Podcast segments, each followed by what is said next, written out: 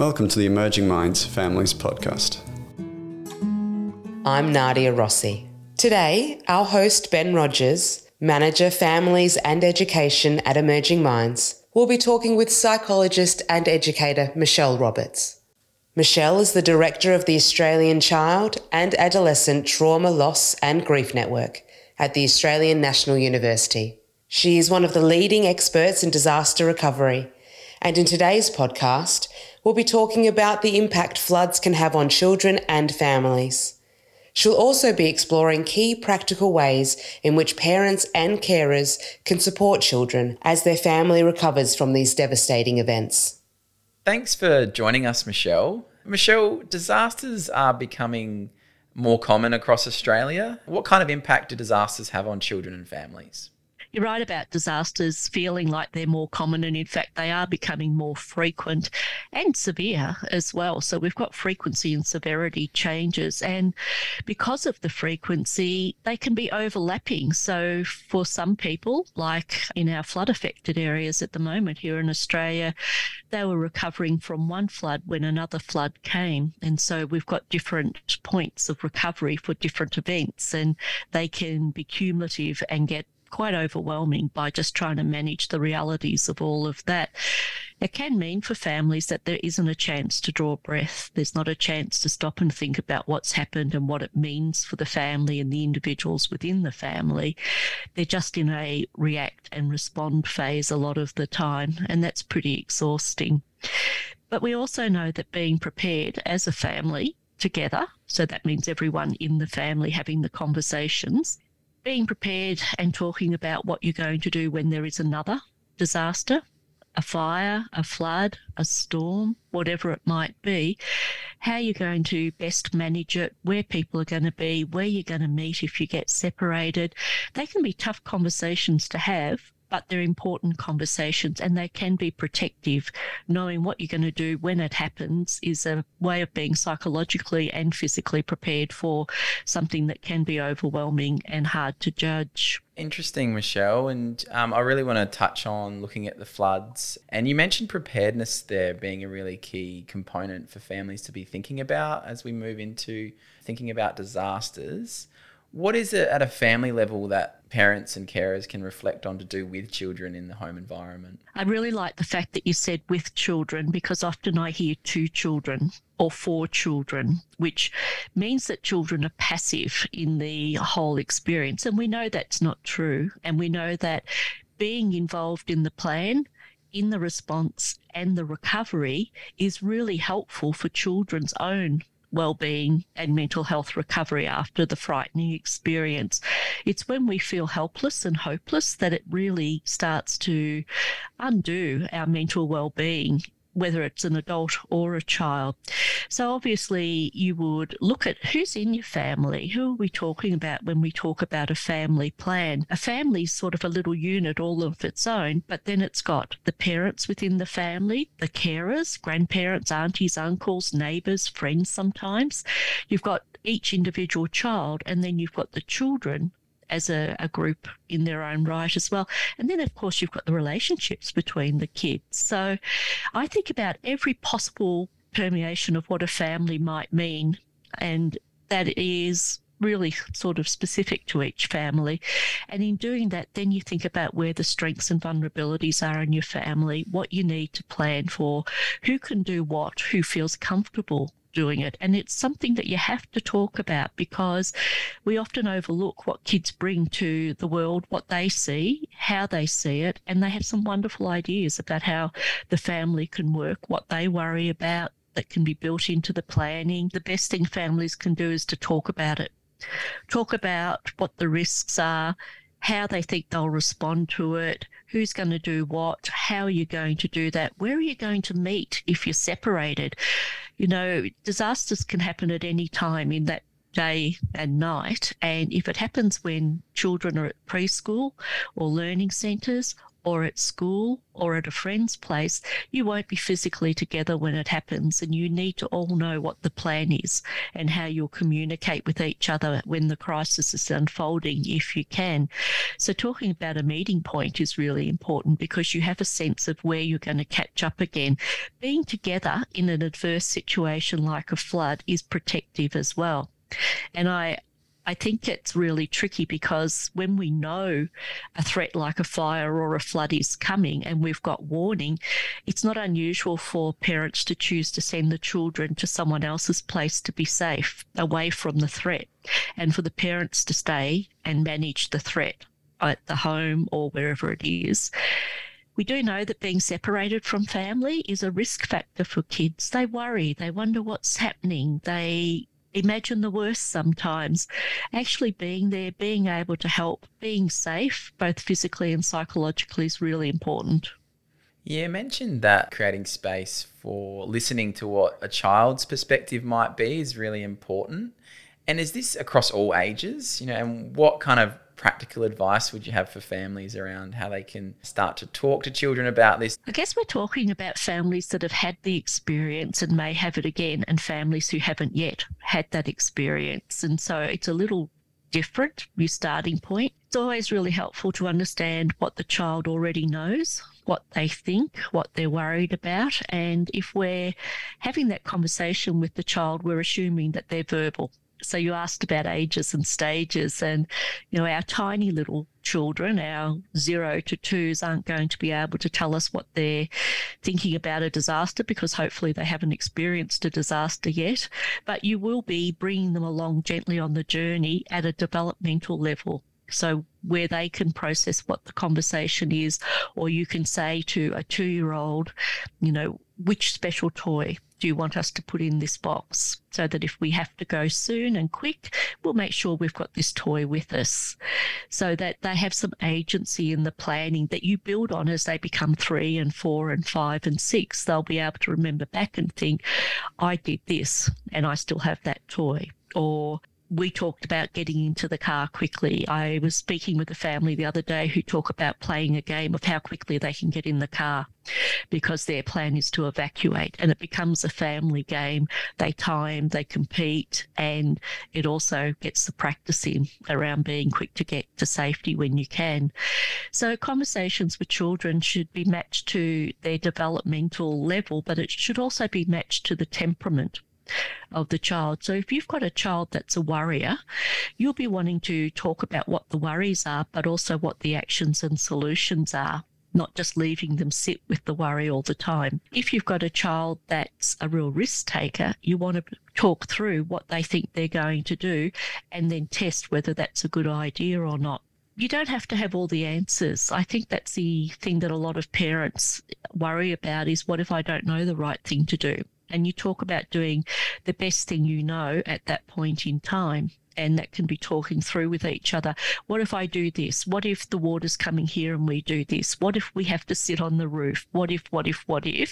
It's that curious questioning, the wondering, and then the searching for a possible answer that's really helpful in doing your planning as a family. Thanks, Michelle. And you've mentioned flooding, and you know, many communities across the country are impacted by floods each year, and particularly more recently, there's been some really significant events across the east coast of Australia. What kind of impact does flooding have on families? Well, I wish I could talk from a very strong position of research knowledge, but we have a lot more research on bushfires than we do floods. And the nature of the experience of a flood is quite different to a fire. They have some similarities of threat and risk and fear and a bit of chaos and a terrible time where you have to rebuild if you've lost things in your physical environment, and the physiological and emotional responses can be very similar. Floods, though, to me just seem to linger and linger and linger.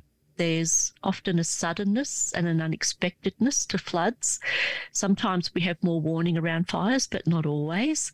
So what do we know about floods? We know that they take a long time to recover from. They cost a lot of money across the board, to people, to communities, to government. They alter the relationships in families just as most disasters do, where you go into what I would call survival mode. You're busy trying to rebuild if you've had your house damaged or you've lost your home. You're living with other people, so that changes the dynamics within the family and that alters relationships. It can be a time of intense pressure, and that can lead to conflict and arguments, use of alcohol and drugs as a way of self-soothing, which then escalates more problems within the family. So everything that the child has known as being the family and how the family operates and is predictable has been altered after an event like a flood. And what they need is some new normal, some predictability, and some conversation around what comes next and how we're going to do it. You mentioned the new normal and predictability, and the parents and carers will play a really important role in supporting children to feel safe and secure following an event like this. What kind of guidance would you have for parents and carers in supporting children's recovery following an event like a flood? You know, the first thing would be look after yourself. And I know that sounds really counterintuitive, because you're the adult, you're the grown-up, and you might see that your role is to look after the children, that your job is to protect and support them. And it is, but unless you're looking after yourself, they're not going to be able to recover as well as we would hope. So we often talk about put your own oxygen mask on first.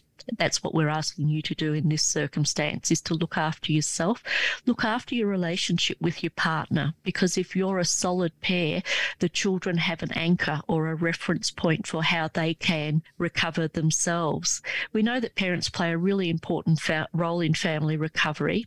And one of the key tasks that parents have after a flood or a fire type disaster is to start to rebuild the family, to rebuild some routines, to have a roof over your head and be able to put food in bellies and get kids to school, so that there is some routine again that was there before the floods. We know that parents adjust to the changes that come after a disaster at different rates, and children also adjust at different rates. And so sometimes you can be at odds with each other just because your recovery paths are different and you're moving on or not moving on. And it can cause tensions, but it's important to remember everyone does it in their own time. And it's also not uncommon for people to seem like they're really okay for months and months and months, and then there's a delayed response, and it can be a bit of a, oh, but I thought everything was okay, and now you seem to be struggling. It's not uncommon that people use all their resources and then eventually they run out of resources for coping, and they need some support and connection and support, and maybe some mental health intervention to help them with that. So keeping in mind that it's an individual journey as well as a collective journey as a family. It's a lot to think about in all of this. The really most important thing is to listen to what the children are saying, and it's not just what the words are that are coming out of their mouth, but what are they saying with their behaviour? Are they unsettled? Are they frightened? Do they jump much more rapidly? We often see that in little kids, that their startle response is much greater than it used to be. Loud noises, raised voices are very frightening, because their whole physiological system, their body system, is geared to what's the next threat, are we safe? So listen to what they're saying, both verbally and through their body language. Watch how they're behaving, and if there's anything that's concerning, ask them about it. How are you feeling? What are you thinking? The curious questioning, I noticed you doing this, you know, what's that about? Talk with them about coping, and if you find that you get upset and having the conversations with them, that's okay. Talk about you need to get yourself calm. Talk through how you're going to do that, because it's an opportunity to teach them about things that can just calm your heart rate, bring your blood pressure down, soothe your breathing, so that then you can come back and get control of your emotions. It's a life lesson that you're demonstrating to them about we all get overwhelmed sometimes, but these are the strategies we can use to be calm. Ask their opinion about the decisions that are being made about rebuilding, moving. What do they want to do? Ask them what they want in their bedroom if you're rebuilding and need to buy new furniture. Check in with them and ask how they're going. Keep them in the loop about what's happening. including that talking about the future, because sometimes we lose sense of the future and how it may be better than what you're in at the moment. And we all need a sense of hope to get through tough times like this. Well, it's really interesting reflecting on that sense of walking together as a family unit, but also having your own individual experiences and creating that open communication together being really important. So Michelle, thinking about parents who know it's important to talk to their kids about recovery following a disaster and some things that might be impacting them from taking that step into having the conversation, you potentially maybe saying the wrong thing or being able to manage that emotion for the kids as they support them through things they're describing. You know, what are some practical ways that a parent could set up a conversation with their child? I've heard on more than one occasion parents are fearful of doing harm to their children by starting the conversation around disasters and what are we going to do and what's our family going to do. They think that they're being protective by not including the child in those tougher conversations, and they can be unsettling. They're unsettling for adults. They're unsettling for the children too sometimes. But the thing is to start it gently and talk about we're going to have a family plan, and the plan is if something happens that's unexpected, like what if I get held up at work and I can't pick you up from school, what are you going to do? I'll go back into the office and let them know that you haven't come yet and sit with them and they'll contact you, whatever. So it's a real pose a question, look at a solution, talk through if that's the best solution. We do it in our life in lots of different ways, you know, talking with kids about what are we doing on the weekend, how are we going to get you to your sports because I'm here but you need to be there. So we demonstrate here's something I don't know how to manage and here's the way I'm thinking about it and is this the solution.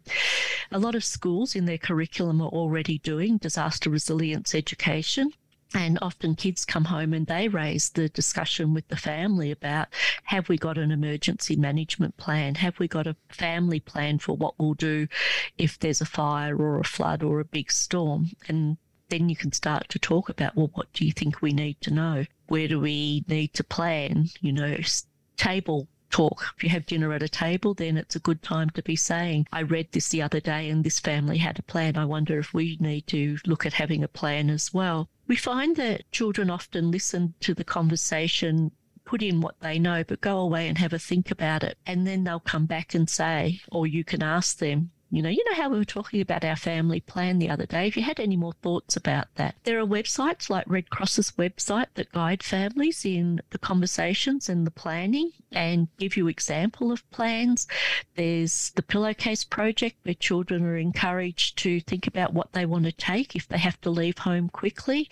And that's, like I mentioned before, about a special toy. We know that having a special something from your bedroom or a toy that you've had for a long time is a really important transitional object to carry with you from home to wherever you go after the flood and then back to wherever you end up, so that you've got some continuity and some memory. Very helpful thing to do. If you're anxious about having the conversation, have a talk to the child's teacher or their preschool teacher or even their carer, and ask them, what are they doing with kids already at school around disaster resilience? You know, I know that a lot of kindergartens are doing bush kinder now, and in the conversation about a bush kinder situation, often the discussion about fire comes up, and good fire and fire, that's something that you have to be planned and organised around. And, you know, my 4-year-old nephew can talk about cool fire and the Indigenous practices with fire,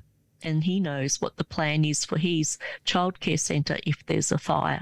At 4, he can tell me what they're going to do because he's been given the opportunity to learn the knowledge and practice the skills, and that's what's really important for physical and psychological safety. So thinking about the younger years, Michelle, you know, you've mentioned the importance of having those conversations. Are there things like storybooks and play and other ways of engaging with younger kids that parents could draw on? Yeah, there is. That's a great question. Thank you. I absolutely love the Birdie's Tree books, really good for preschool age children, but I've also used them in early primary school quite comfortably, to sit down and have a read of Birdie and her experience of a storm, a flood, a fire. It gives children an opportunity to hear that it happens. It happens to other people as well as them, and Birdie has some really lovely messages around coping.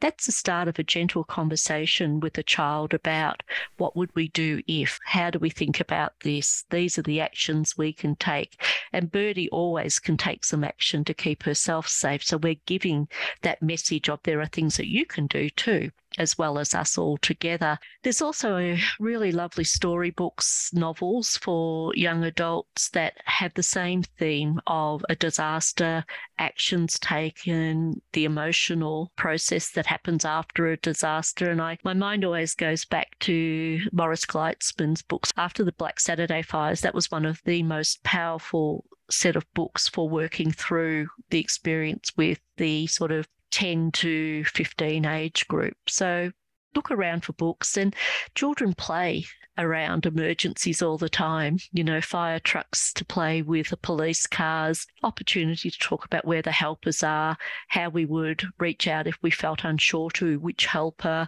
what we'd need to tell them, what information, do you know your name, do you know your address, who can you tell this information to? That's part of a family planning discussion.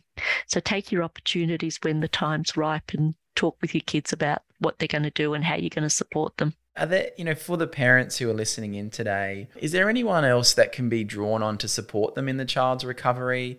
I'm thinking about school or early learning services, or even professional support at different points in time. Yeah, so I did mention previously that watchful monitoring of your children, and if you start to feel concerned for them, that it's really useful to reach out and have conversations with other trusted adults.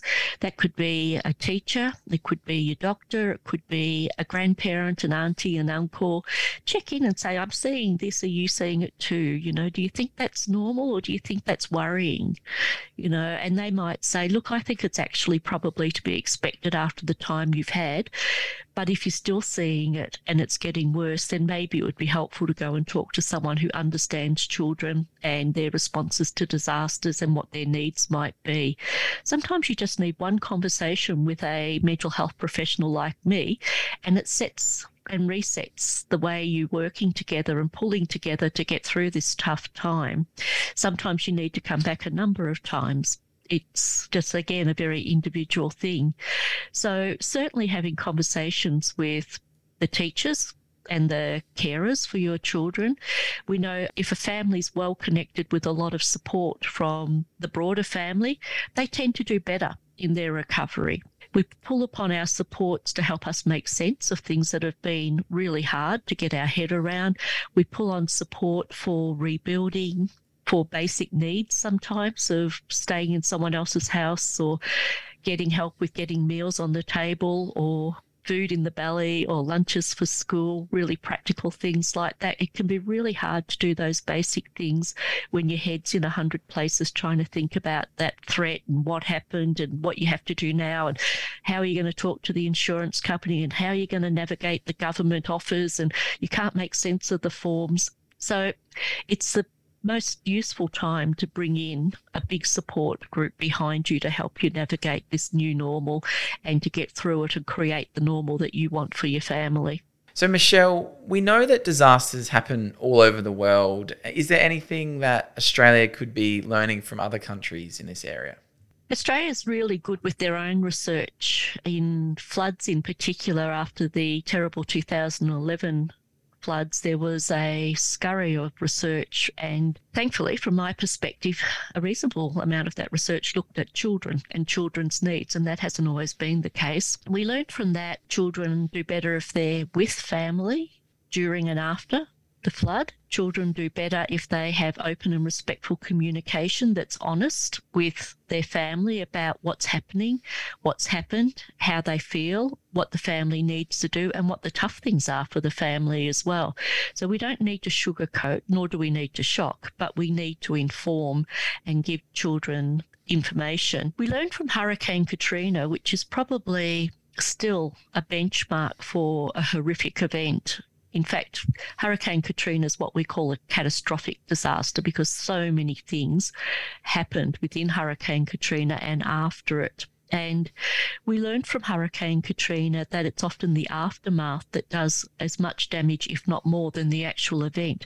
We call these the secondary adversities, so they can be being displaced, not having a home, losing financial security, being grief-stricken and bereaved, losing people that you love and not knowing where they are and struggling to reconnect with them, seeing horrible things, hearing horrible things, living with mould and the smell of either fire or the flood, having to change schools and having to be a new kid in a school where not everyone shared your experience can be really tough as well. Hurricane Katrina also taught us what really good interventions we can do as mental health professionals and what communities can do to come together and support each other, so that that connection and compassion and care and feeling safe, knowing what the day is going to bring within reason and what you can do to make the day work for you are very basic things that are very important to finding our feet again and feeling grounded. We also learned that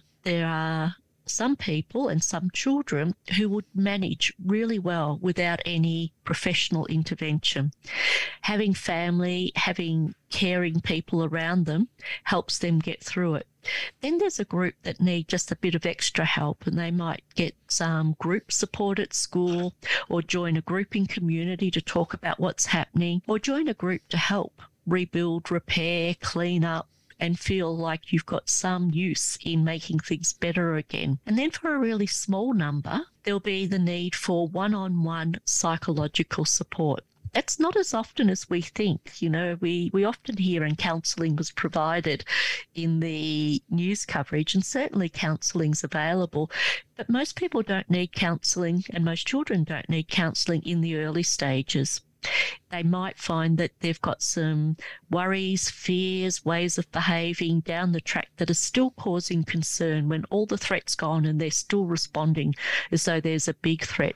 And that's when you would probably engage with your local doctor to talk about mental health plans and needs, a psychologist, a social worker, anyone who works with children, knows about disasters and mental health. They're the people that you would go to when you start to really have concerns about this just isn't resolving and it's really getting in the way of my child or myself living the life that we want to live and at our best. That's when you reach out for that more professional help. Thank you, Michelle. It's been such an interesting and insightful conversation with you today. And for the parents and families that are listening in today, what are some key takeaway messages that you'd like them to walk away with? Yeah, so the first one is acknowledge that children are affected by the flood, because there are still people who think that, oh, they're resilient or they don't realise what's really happened. And I think we say that for our own benefit rather than the benefit of the child. Just as you're affected, they are also affected by what's happened. Remember that they look to the adults in their life to help restore their sense of safety and predictability. And that doesn't have to be the routine you had before the flood or the fire, but it does have to be one that they can say with confidence, this is going to happen today. This is what we're going to do. This is how the day is going to run. I'm going to get up. I'm going to have breakfast. I'm going to go to school. I'm going to come home. And then we're going to do whatever we're going to do. So predictability is the new normal that we need to establish. One of the other real takeaways I want to remind parents and the adults in children's lives is that they worry about you. And in fact, often children won't reach out for help for their own distress until they're confident that their parents are psychologically safe. And I've had children come to me to have some treatment and support from me and will clearly say to me, don't worry about me, it's mum I'm worried about. Can you talk with mum? So again, look after yourself, get help for yourself, and know that they are as worried about you as you are about them. And you can reassure them, but unless that's honest reassurance, that is how you're feeling or that you are getting help, they'll pick that you're not telling them the truth, and then it's hard to trust what else you say from that point. So authenticity and honesty is really important. Make time to spend time together as a family and do fun things. We lose fun after disasters. We forget how to laugh, and a good belly laugh is such good therapy. But go somewhere, do things together, build the family unit again as a tight structure of doing things together and being together. Build the relationship with your partner, with each child and with the family unit. And don't forget to look after yourself in that. Don't forget to have the talks around planning and recovery and talk about those changes that have happened, and maybe there's some good changes in this and you want to keep them. Maybe there's some that you want to get rid of and go back to what you used to know. That's a family conversation to be had with the adults leading, because you understand the logistics and the realities, but share the conversation with the kids. And remember, I really do want to remind you that where you can, stick together as a family. It's very tempting, I think, when you've got a million things to do, to rebuild, restore, recover, to park the kids with trusted others like grandparents and aunts and uncles, but they need to be part of the recovery journey with you to shore up that family unit. And if you are struggling, make sure you get help for yourself. Again, I started with that point and I want to finish with that point. We need you to be well and coping so that everything else comes from that. Thanks, Michelle. What an important message to finish on today in the podcast. And thank you for all the important and practical messages that we've been able to hear today for families across the country. Thank you. Visit our website at www.emergingminds.com.au/families for a wide range of free information and resources to help support child and family mental health. Emerging Minds leads the National Workforce Centre for Child Mental Health. The centre is funded by the Australian Government Department of Health under the National Support for Child and Youth Mental Health Program.